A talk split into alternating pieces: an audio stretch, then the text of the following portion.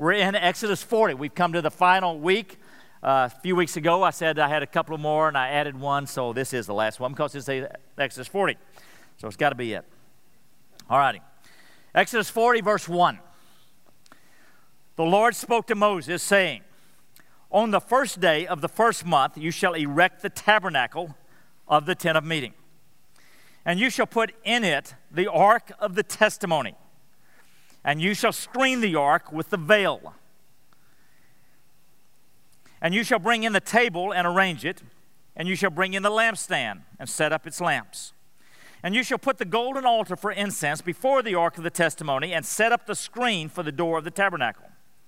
You shall set the altar of burnt offering before the door of the tabernacle of the tent of meeting. And place the basin between the tent of meeting and the altar, and put water in it. And you shall set up the court all around, and hang up the screen for the gate of the court. This is the word of God. Please be seated. Church, we've got a visual of, of what that may have looked like the tabernacle and, its, uh, and the whole court. The tabernacle itself is that smallish building right in the center of it, and then it's surrounded by the tabernacle court. Maybe it'd be something about this size. Maybe the uh, tabernacle building be about the size of this stage, be about 800 square feet. And then the court itself would be about 11,000 square feet, so maybe the size of this room. And in that tabernacle, behind this thick veil that would be six inches wide, 60 feet high, about like this ceiling, 30 feet wide, all the way across the front, behind that would be the Ark of the Covenant. And that Ark of the Covenant would represent, among all places on the planet, where God dwelt. Now, by the way, this graphic is from the ESV Study Bible. I just want to say a couple of things. The most, single most important tool that you could have to help your Bible study would be a good study Bible. Not written by one person, but by, written by a hundred scholars. ESV Study Bible, NIV Study Bible, Life Application Bible, there are others. But I would encourage you to get a good study Bible. And you would have graphics like this and all kind of notes. Now, in your daily Bible reading, I'd encourage you, just focus on the, the words at the top. But from time to time, when you're digging in, you need a little, you have some questions about things, then you can go to those notes at the bottom. A good study Bible can really help. All right, back to the passage. Okay, that tabernacle. Two things about the tabernacle.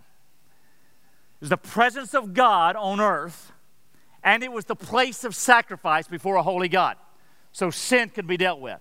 Now let's look at those each in turn. First of all, that this is the place in the whole universe where God's presence is manifest and tangible. Now there's a paradox there because, well, God fills the universe. He is omnipresent, all present. He's, he's everywhere. So what do we mean that, that God particularly was in that uh, space above the Ark of the Covenant? Uh, we mean that God has a heightened presence at times, a tangible presence, a, a focused presence. Uh, he was especially present somehow, some way in that place. And that's why from time to time we might pray something uh, like this here at Woods Edge. We might say, Lord, would you please pour out your presence this morning? And we already know that He's here because He fills the universe. But we want His special presence and blessing and favor and, and uh, uh, a sense of His uh, manifest presence. Or if we pray, Come, Holy Spirit. Well, the Holy Spirit's already here, but we are praying for more of Him. We're praying for especially to come in power and love and grace, His manifest, His heightened, His concentrated presence.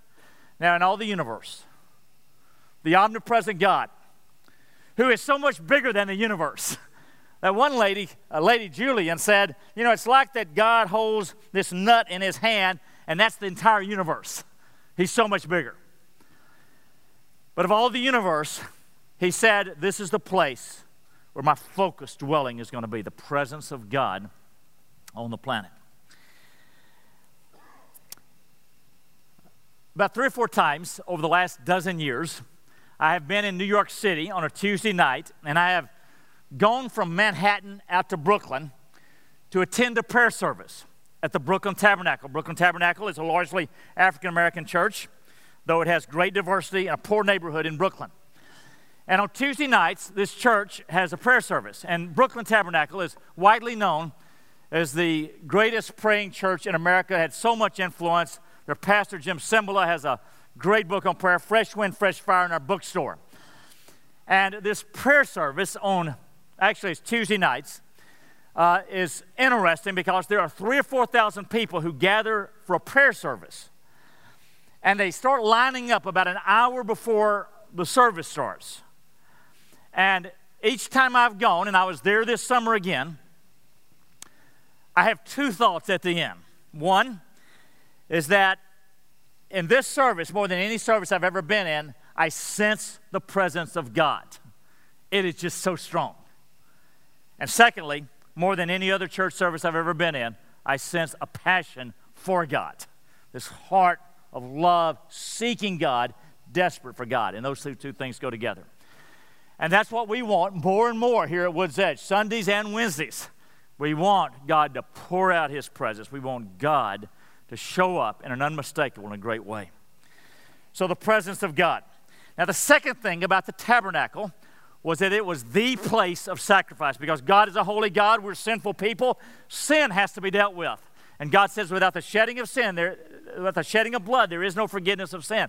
And so they sacrificed these animals. That's what that altar was for. That was that basin with water was for. It was all about they were going to bring these uh, lambs and oxen and, and uh, other animals. They were sacrificed, and that was a temporary covering of our sin. Now, none of those sacrifices could really take care of our sin problem. If so, they could stop because sin problem was taken care of. But, but they couldn't because they're just animals, and, and we're humans created in the image of God. An animal's death cannot take the place for a human. But they were a pointer to one day God Himself would deal with sin in a conclusive and final way. This is what He did. It's the gospel is that God Himself, God the Son, there's God Father, God Son, God the Spirit, one God, triune, three persons in the Godhead. God the Son came to the planet for the express purpose of becoming a man so that He could die in our place as the sacrifice for sin. And all of those lambs that were sacrificed at the, at the tabernacle were a pointer to one day the Lamb of God would come and die for our sin. You know, when Jesus came to earth, told in the four Gospels, he had a, a messenger who came before him that we call John the Baptist. And in John's Gospel, the first time John sees Jesus at this public ministry, in John 129, he has an unforgettable line. He says, Behold, speaking to those around him, behold, look, the Lamb of God who takes away the sin of the world. And why does he call him the Lamb of God? Because he is the fulfillment. He is the Lamb above all lambs. He fulfills the sacrificial blood of every lamb ever slain. And he is the Lamb of God who takes away the sin of the world. Because he is human, he can die in your place. And because he is God, he can die in all of our places. He was, he is the sinless, the sinless Lamb of God.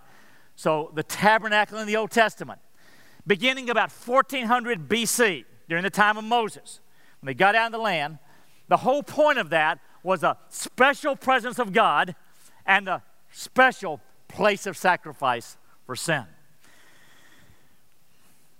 Now, in this passage, God just told Moses it's time to build it. He has given them instructions in the previous chapters. Now it's time to build it. And then, beginning in verse 9 through 33, they all build it. And at the end of verse 33, this is what we read. So Moses finished the work. He completed it, he finished the work. And that little phrase is probably pregnant with meaning because the book of Exodus, the whole thing is a pointer to even a greater rescue from slavery, that at the cross and resurrection of Jesus. So it's all about Jesus rescuing us from slavery to sin. In John's gospel again, John, Jesus in John 4 was talking to a woman at the well, and wasn't hungry, wasn't eating, and the disciples came back, you know, why aren't you eating? And he says, My food is to do the will of him who sent me and to accomplish, to finish his work. Now, that work included speaking and teaching and healing and all kinds of things, but primarily it included or it referred to the fact that he's, his work was to die on the cross and pay for our sin. He said, That's my, that's my, that's my food. I want to do the will of the Father. And I want to accomplish, I want to finish his work. And then at the end of John's gospel, in John 19, when Jesus is hanging on the cross, and he's been hanging there for several hours, and now he is about to die, one of his last things to say was, It is finished. I've come to finish the work of God. I've come to fulfill the words of Moses, who finished the work of God about the tabernacle, and now it is finished, and he dies. And he pays for all of our sins. It's paid for. And so, Moses, we see, obeys the Lord. He finishes the work. Now, the, this passage I didn't read, between 9 and 33, gives great emphasis to the fact that Moses obeys the Lord. He obeys the Lord. He obeys the Lord. For example, verse 16 This Moses did according to all that the Lord commanded him, so he did. Really, three times in that verse, emphasizing he obeyed the Lord. This he did. According to all that God had said, this he did. And then there is a repeated phrase that begins in verse 19 it simply says, This is what Moses did, as the Lord had commanded Moses.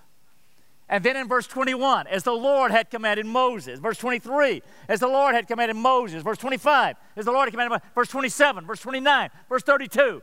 So that if we were reading through that, we would just get this strong, unforgettable message Moses obeys the Lord. And that, that goes hand in glove with the presence of God. Because if you want to experience the presence of God, then you've got to obey the Lord. Because if we live in sin, if we live in disobedience, then God will not allow us to get close to Him. Now, all of our sins paid for, but we will know God from afar unless we live our lives in obedience to Him, to please Him, because that expresses our love. Now, there is a classic passage in the New Testament, John 14 21, that talks about this. Now, by the way, if you don't know John 14 21, I would really encourage you to memorize the verse. I imagine that when uh, Randy Youngling, the big guy who uh, is our pastor of adult ministries, uh, he's the man who discipled me as a new Christian at Rice University. And I'm sure that Randy had me learn this verse my freshman year. This is the verse for all of us to learn and memorize and be part of. This is what it says John 14, 21. He who has my commandments and keeps them, he it is who loves me.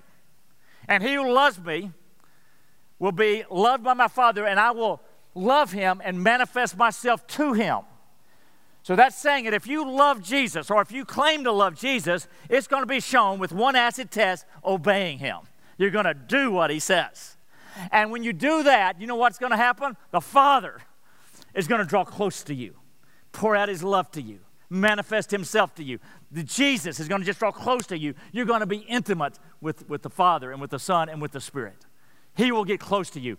Just like in the Old Testament with the tabernacle, obedience is the pathway to the poured out presence of God. And it's true in our lives. So, are you obeying the Lord? Well, let me say this. Um, my experience with we Christians is that all of us are good at obeying the easy ones. You know, probably none of you yesterday was even t- were even tempted to violate the uh, commandment about do not murder. You know, we're, good at at some of those. We're not really threatened by those. We're not really pushed by those. But what about the tough ones that are widely disobeyed? What about love, love God and not money? And, in a, uh, in an atmosphere where greed and materialism are rampant. That we could just enjoy things but not love things or live for things. What about the passage about forgiving those who sin against you, just as God has forgiven you. Now, that's a tough one for all of us, for me. But God says, obey Him. So we choose to let that person go. We choose, make a decision to forgive the person. What about your money?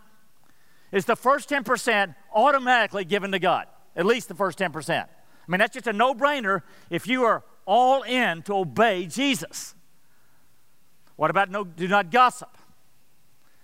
What about marital fidelity? Faithful to that, that, that, that woman, that man, uh, for, for better, for worse, till death do us part. What about uh, uh, sexual uh, purity and your, your mind and internet pornography, things like that? Those are the commands that would be the acid test. You know, those commands that might challenge us a bit. Not that you're perfect, not that we're perfect, but we're all in for Christ. And there's no area of secret sin we're holding on to and saying, mine. But we're saying, God, you got it. Now, let me ask you you talk about loving God, but is there any area of open rebellion in your life this morning? If so, give it to God right now. Eh, depend upon Him to give you strength and grace, not your strength, but Lord, I need your help for this, but you got it earlier before the service, there were a few guys standing around uh, who were the Armor of God ministry, and one of them had this shirt on that I thought was different, unusual. It said, Burn the ships. And I immediately think of the Cortez Aztec story. And uh, I said, You know, what does that shirt mean? And he said, In fact, it does refer to the Cortez story with the ships. Many of you know the story. You know, sometime back in the, what, 1500s, Cortez lands on the shore of Mexico with 600 men you know, a fleet of ships. They're going to attack the Aztec Indians. You know, not a good purpose, but that's what they were going to do. And to, it had to be an incredible shock to those men, their great chagrin.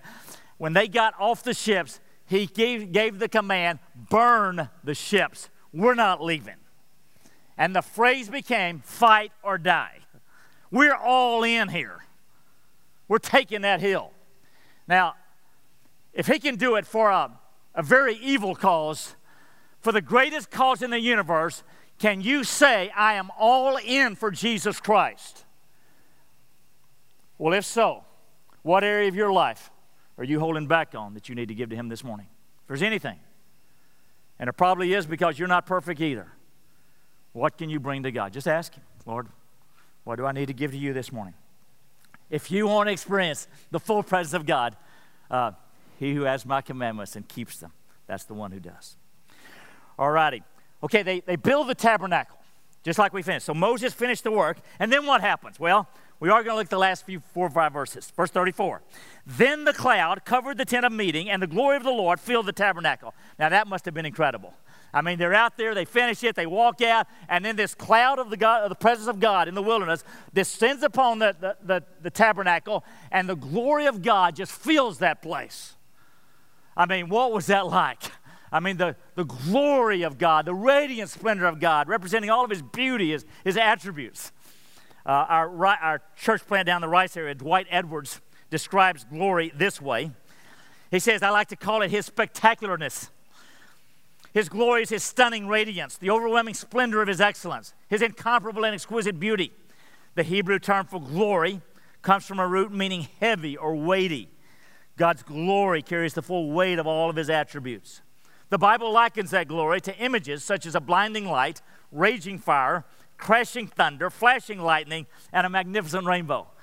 And, somehow, in some visual, tangible, uh, visceral way, the glory of God fell there, and they all knew it. The glory of God. Now, a few chapters back, remember a couple of weeks ago, we, we looked at it when Moses said, Lord, show me your glory. And I've encouraged you, make that your daily prayer. Lord, show me who you are. Show me your glory. And God says, Yes, Moses, I will. I will show you my goodness. Because if you're really going to grasp the glory of God, it's not just his greatness and his power and his might, it is his love and his kindness and his mercy and forgiveness. That's the glory of God. He is so good. So good. And so the glory of God fell on that tabernacle. Now, it must have been something to be there that day and to see the glory of God fall on the tabernacle. But you have an immense advantage over all of those Israelites, including Moses, because you live this side of Jesus. And it is in Jesus Christ and His face and His life that we see the full glory of God. So that when John 1:14, we read, and, and the Word became flesh and dwelt among us. Let me just take a quick pause.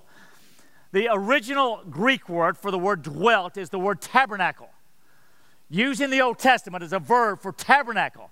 And so, what God is saying is that Jesus is the new tabernacle. And the Word became flesh and tabernacled among us. He goes on, and we have seen his glory, glory as of the only Son from the Father, full of grace and truth. The glory of God is seen in the life of Jesus. That's where we see his beauty and his splendor more than any other place. And we've got this great advantage. We, we, we read the Gospels, we see the glory of God like none other. Now, of all of the incredible things that Jesus did, the greatest place of his glory is a paradox because it was when he hung on a cross. And Satan thought he had won the battle. And those Jewish and Roman leaders thought they had won the battle. And when he was hanging on that cross, he was glorified more than any other time. There you see the full love of God. God proves his own love for us in this, and that while we were yet sinners, Christ died for us. There you see the holiness of God because sin must be dealt with. There you see the mercy of God because God Himself deals with our sin. There you see the justice of God because sin had to be paid for. There you see the wisdom and the beauty of God, the, the marvelous plan of the gospel that God Himself. You see the glory of God more than any other place when Jesus is hanging from a cross. And that is why, one of the reasons why every week, every week we come and we remember the cross. We remember the cross. We remember the cross. And then he rose in glory on the third day because death couldn't hold him. We see the power of God. So we see the full glory of God with the cross and the resurrection of Jesus. Okay, the, the glory of God. Now, interesting, the very next verse, verse 35, the glory is so thick they can't go in there.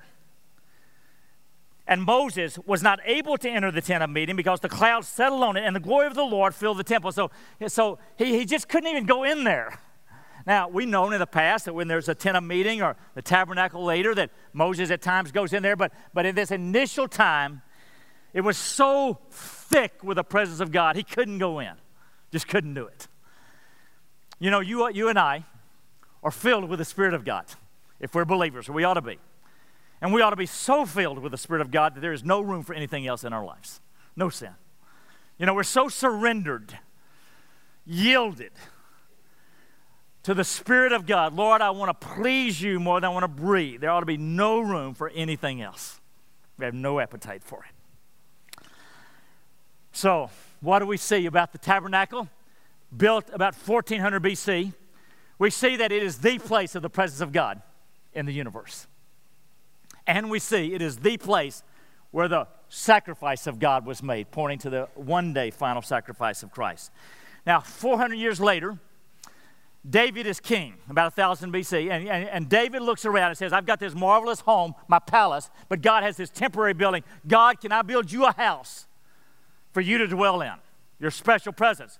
And remember, God said to him, No, you cannot because of all the war you've been fighting. You gather the materials, your son Solomon, he can build the temple. And that happened over a 40 year period, culminating about 960 uh, BC. The temple was constructed, and now there's no longer this mobile uh, tent of meeting, but a, but, a, but a permanent place, and it was built up on this tallest point in Jerusalem, Mount Zion. And there was this gleaming, white, beautiful temple. And they moved in that temple the Ark of the Covenant and the altar and the basin and all those uh, furnishings. And they put in that curtain and they put in that uh, ark, they put in the tabernacle right before the ark this thick curtain. Again, six inches thick, because God is a holy God. And you just couldn't just kind of waltz in there. But only one person could go in, the high priest representing all the people, and only once a year could he go in. And when he went in, they had to tie a rope to his leg because if he had a heart attack and died in there, nobody else could go in there. Drag out the body, they had to pull him out. Because God is a holy God. And this big curtain, just God is holy. You know, don't be casual in your approach to God. So that was in 1000 BC. And when they constructed that temple in 1 Kings 8 10 and 11, there's some very interesting words. This is what happens. And when the priest came out of the holy place, not the Holy of Holies, but right before it, the holy place, a cloud filled the house of the Lord.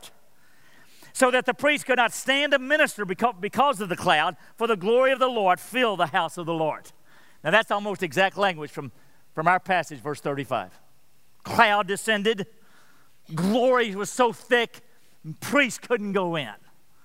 It's the presence of God. So, the presence of God, the tabernacle, 400 years later in 1000 BC, now it became the temple. And then one day, a baby was born just outside of Jerusalem. And that baby was God Himself, the temple of God so that he could say at one point, probably standing out in front of the temple that Herod had built. Solomon's temple was destroyed some years back, and Herod rebuilt the temple later. And he said, You know, if you destroy this temple, in three days I'll make another one. And they were looking up at that temple thinking, In three days he's going to rebuild that temple? But what was he talking about? He's talking about the temple of his own body. He's referring to his body. You destroy this temple, three days, I'll rise from the dead. So he becomes in his self, in his person, the new temple of God. And that is his presence. He came, the Word became flesh and tabernacled among us. He is the temple of God. And then Jesus dies, is resurrected, ascends to heaven 40 days later, and he sends his spirit to indwell believers, not buildings, not the building in Jerusalem. That was going to be destroyed completely in 70 AD, but believers. And we become the temple of God. So that Paul in 1 Corinthians 6 could say, He says, Do you not know that your body is a temple of the Holy Spirit within you, whom you have from God? Do you understand? Uh, Paul is writing to them, Your body is the temple of God. I mean, that sacred, sacred temple up on Mount Zion, that's not the temple anymore. You're the temple. And, church, this morning, you're the temple. You're the place that the infinite God inhabits on the planet. You and me. I mean, is that not special? Is that not mind blowing?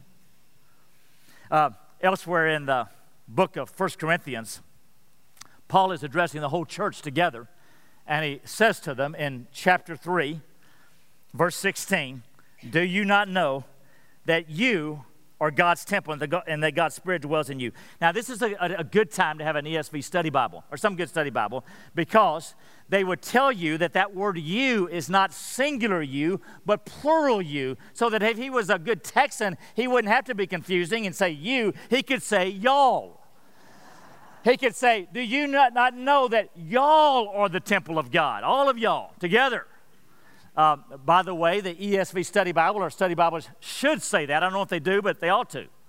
And, and if, if, they, don't say it, at least the marginal reference ought to have a note. This is plural here. So this is what Paul is saying. Look, every single one of you, you're temples, temples of the living God. But when you come together as a church, man, it is special. It is special. This is my bride. This is my body. The church is unlike any other organization, institution on the planet. This is God's plan.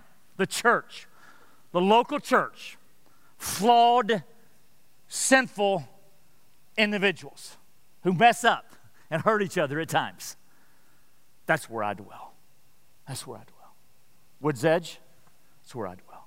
Not this building, not this campus, the people. We are a dwelling place of God on the planet. And we are to represent Him, salt and light, in every way we can.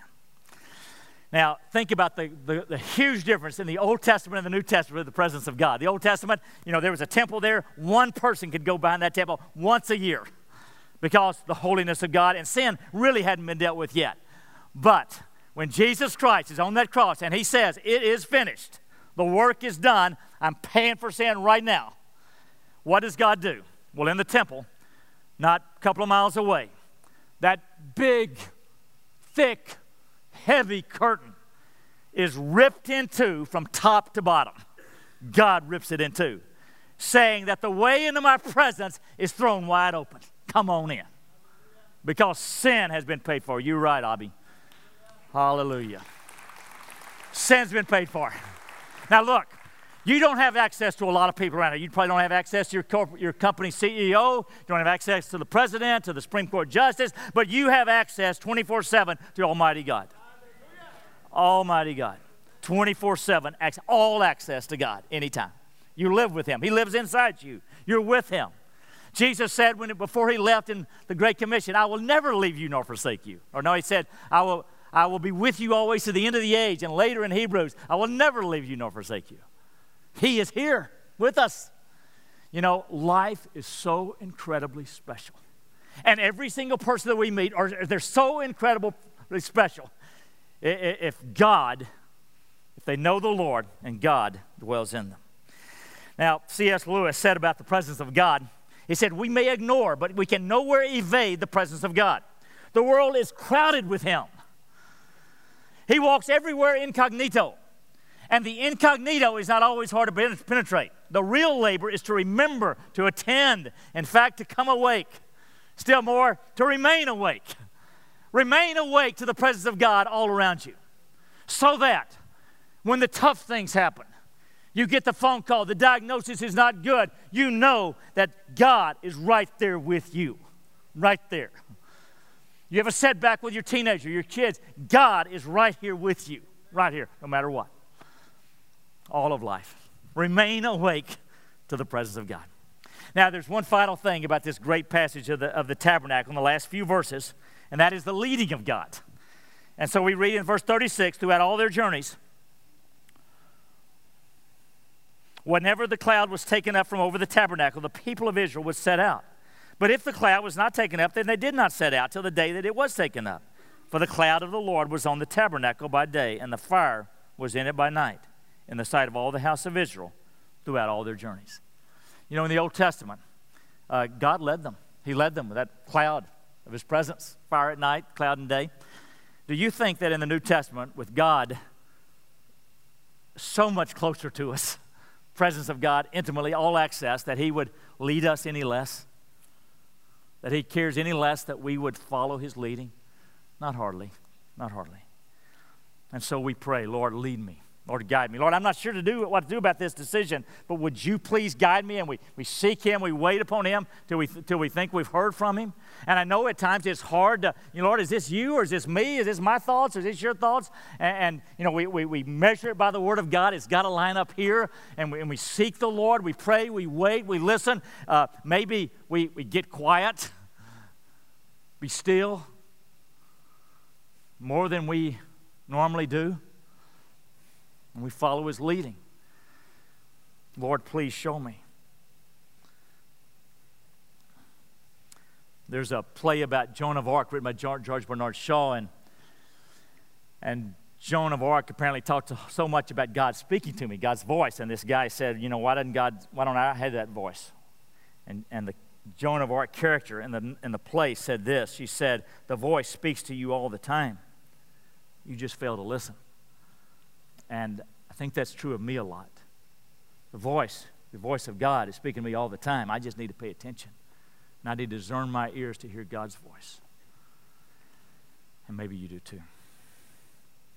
Uh, Jack Deere, whose marvelous book, Surprised by the Power of the Spirit, is in our library, in our bookstore and library. Uh, he quotes a friend of his. And this friend said he felt that God said to him one day something that changed his life. He said, he said he felt he heard this from God. If you ever make it in the Christian life, it won't be because you're a good follower, it will be because my son is a good leader. Put your confidence in his ability to lead you, not in your ability to follow him. And the Lord wants to lead us all. And so we need to have obedient hearts, quiet, waiting, seeking him, ready to hear. Church, this is the tabernacle. It's a preview of the glory of God on earth in Jesus Christ, and then the presence of God in our lives. The presence of God and the sacrifice of God that has been made, we live in light of that. A.W. Tozer talked about the presence of God. When he says, you know, He made us to live with Him and to draw our life from His smile. Friends, this is not religion we're talking about. This is love relationship. Draw your life from His smile and draw close. Stand with me to